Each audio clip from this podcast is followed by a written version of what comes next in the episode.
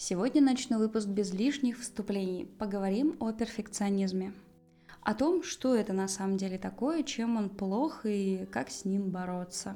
Это среда, мои чуваки, а значит пришло время подкаста, не надо усложнять. Я, как всегда, Катерина Кудикова, как всегда, ставьте лайк, подписывайтесь и погнали. Некоторое время назад в интернете частенько встречали шутки про перфекционизм. «О, мне так нравится, когда предметы подходят друг к другу», «О, я так страдаю, когда строители неправильно положили плиточку, и она немножко выбивается, и рисунок сбился». Я прекрасно понимаю, конечно, эти ощущения, они сродни наслаждению предметами искусства, когда ты видишь симметрию, порядок и четкость. Но тем не менее очень хочется задать вопрос, а перфекционизм ли это? Мне кажется, что многие просто навесили на себя ярлык перфекционизма, ну, в принципе, не особо разбираясь в том, что это такое. Боюсь, что мы слишком романтизируем перфекционизм, и нам кажется, что это что-то прекрасное. Хотя на самом деле, давайте честно, перфекционизм дарит большое количество проблем. Это я вам точно говорю. В психологии перфекционизм — это убеждение, что идеал может быть и должен быть достигнут, а несовершенный результат работы не имеет права на существование. Звучит в целом неплохо, звучит так, как будто перфекционисты супернадежные, классные люди, на которых всегда можно положиться. Но давайте порассуждаем, какие проблемы может нести за собой перфекционизм. Первое и самое явное – это сложность оценки – если какие-то количественные показатели еще можно оценить, то есть, например, вы производите резиновые мечи, и ваш идеальный вариант завершения месяца – это э, производство 10 тысяч резиновых мечей. Вот прям он идеальный. И вы, как перфекционист, идете к этому показателю. Тут все как-то более-менее понятно. Ну а если речь идет о каких-то качественных показателях, каких-то абстрактных понятиях, которые нельзя вот так вот посчитать. Например, вы пишете книгу. Как вы поймете, что она идеальна? Ну, мы, конечно же, представляем, что вы это перфекционист, который обязательно стремится к идеальному варианту. Вот как вы поймете, что ваша книга достаточно идеальна для того, чтобы показывать ее другим, то есть вы готовы завершить работу над этой книгой? Или, например, вы делаете сайт или, может быть, рисуете картину. Как вы поймете, что все, вот оно, идеал достигнут? Скорее всего, каждый раз у вас будет возникать какое-то количество правок, которые вы хотите внести, потому что идеальный вариант постоянно отодвигается. Его проблема в том, что он, несмотря на все наши усилия и желания, почему-то ширится, раздвигается и уходит куда-то очень далеко. Идеал вообще величина непостоянная, почему-то он очень сильно зависит от того, в каком мы настроении, состоянии, как нас воспитывали, какая у нас насмотренность и вообще от множества, множества причин. Так вот, только представьте, вы ставите себе цель, и она постоянно от вас отодвигается. Вы бежите к ней изо всех сил, изо вс... вот сбиваете ноги просто, чтобы к ней прибежать, но каждый раз делаете недостаточно.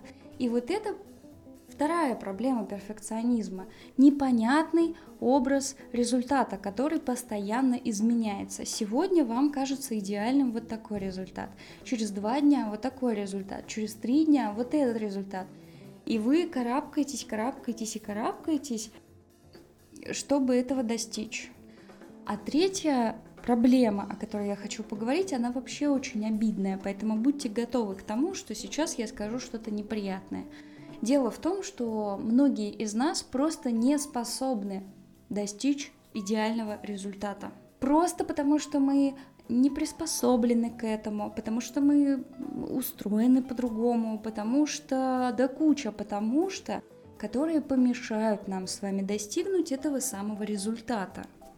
Например, если у вас от природы э, массивный, тяжелый скелет и строение тела там определенного такого массивного да, формата, вы никогда не станете эфемерной, тоненькой, худенькой девочкой с длинными ногами.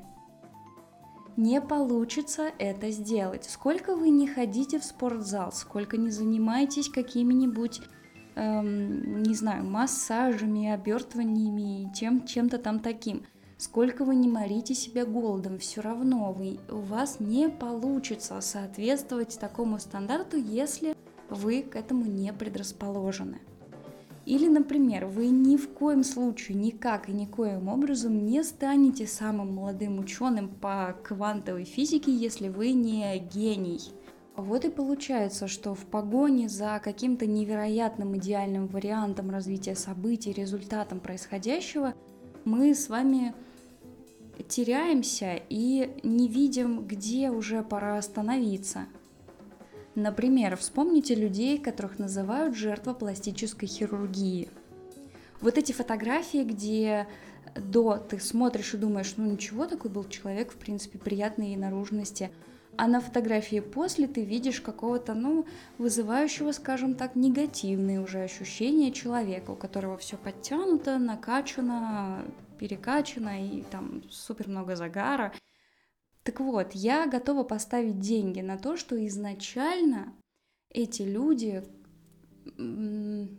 думали что-то вроде, ну вот я в целом ничего, но чтобы быть идеальным, мне нужно, там, не знаю, исправить нос, и вот будет хорошо. А потом, когда они исправляли нос, они думали, ну вот в целом ничего, но чтобы было идеально, мне надо еще там что-то, не знаю, уши отрезать. Я не знаю, что делают э, люди с собой. Э, и таким образом получается из-за того, что они не изначально не были заточены под это, из-за того, что э, измерить идеальный вариант было сложно, он был абстрактным, из-за того, что резуль... образ результата постоянно отодвигался – Получилось, что люди себя загнали в какую-то такую вечную погоню за там идеальной внешностью в данном случае. Так нельзя. Это надо остановить. Ты же знаешь, на что они способны. Ну и, конечно, такие ситуации возникают не только касательно внешнего вида, как и там фигуры и тому подобного. Вполне вероятна такая ситуация и на работе. Вспомните хотя бы трудоголиков, которым всегда кажется, что они работают недостаточно, что им нужно еще, еще, еще, и тогда-то будет счастье, будут деньги, будет всеобщая слава и признание. И это тоже такой вид перфекционизма. Но как-то глубоко мы с вами нырнули, давайте выдохнем и поднимемся на уровень выше. Что же мы с вами получаем в подарок от желания быть э, идеальным? Когда стремление к совершенству становится навязчивой идеей, на самом деле ничего приятного мы не получаем. А, но у нас остается извечный негативный внутренний диалог, который постоянно указывает на ошибки, на недочеты на то, что недоделано.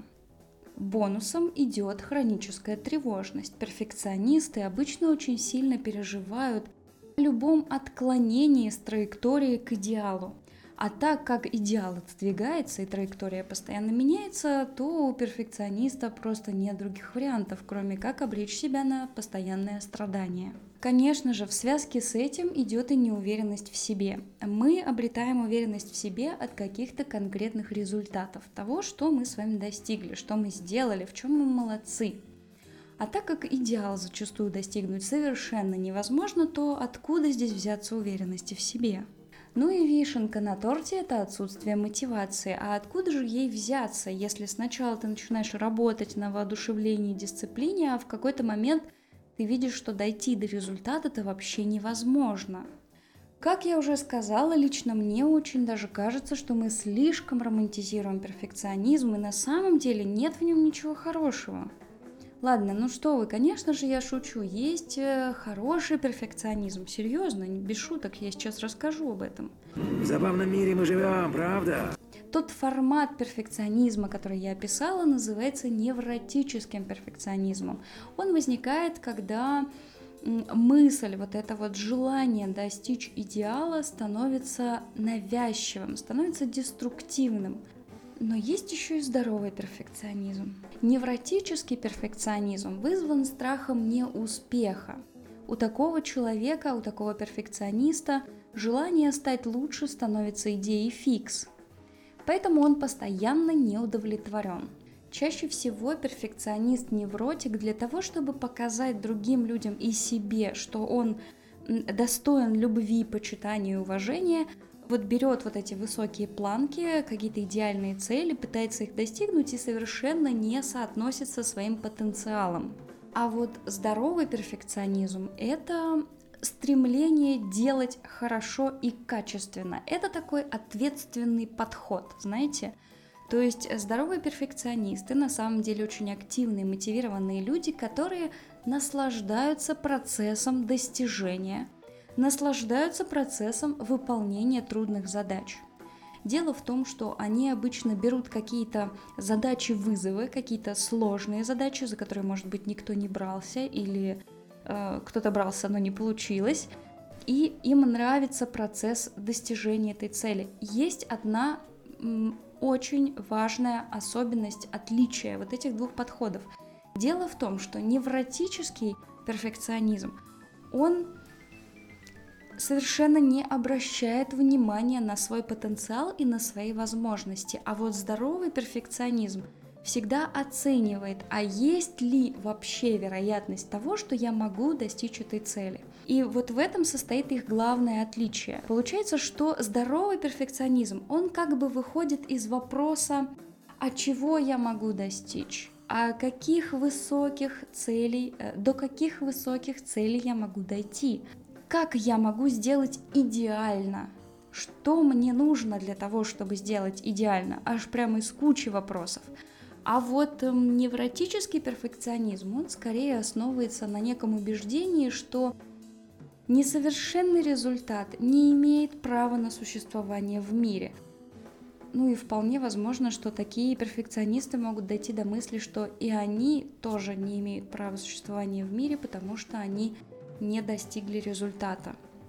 Как обуздать свой перфекционизм? Если вы заметили в себе черты этого вот невротического, деструктивного перфекционизма и хотите от него избавиться и как-то его обуздать, то давайте продолжим разговор.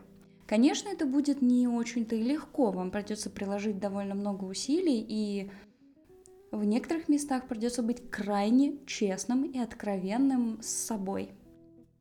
Но первое, что можно посоветовать, это научиться ставить себе реалистичные цели. Лучше всего цели, которые можно оценить. Чтобы вот не было вот этой бесконечной гонки за абстрактным идеалом, а чтобы можно было остановиться в определенный момент и сказать, ну все, стоп, хватит, я доделал. Как это сделать, вы прекрасно знаете, если слушали предыдущие выпуски, поэтому останавливаться на этом, конечно же, не стану. Следующая вещь, которая помогает избавиться от перфекционизма, это делегирование. Ох, как сложно перфекционистам делегировать. Перфекционистам все время кажется, что идеальный вариант может сделать только он любимый. А вот все остальные люди, они же не понимают э, всей сути, они же не понимают важности этого процесса.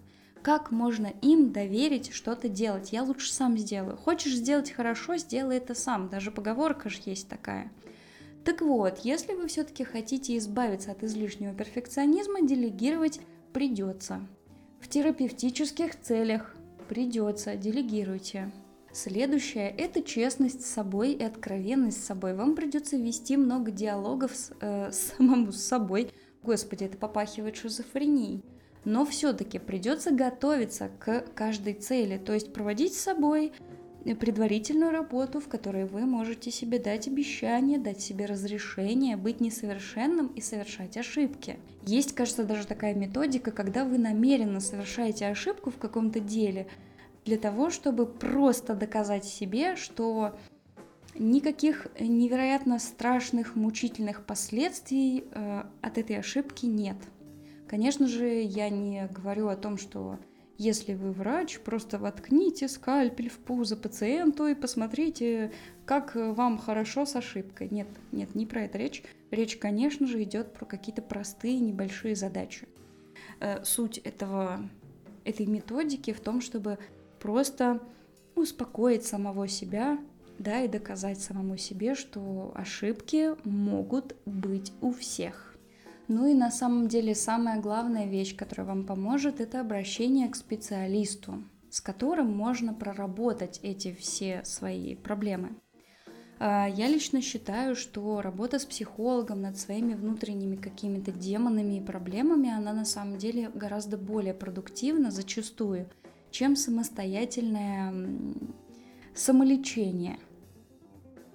Потому что только со специалистом можно докопаться до глубинных причин вот этого перфекционизма, то есть понять, какие страхи лежат в основе этого поведения, почему вы зациклились на этой идее фикс. Что стало причиной, что стало катализатором возникновения и развития этой идеи. Ну а соответственно, когда вы знаете, что стало причиной, вам уже проще работать со следствием этого всего.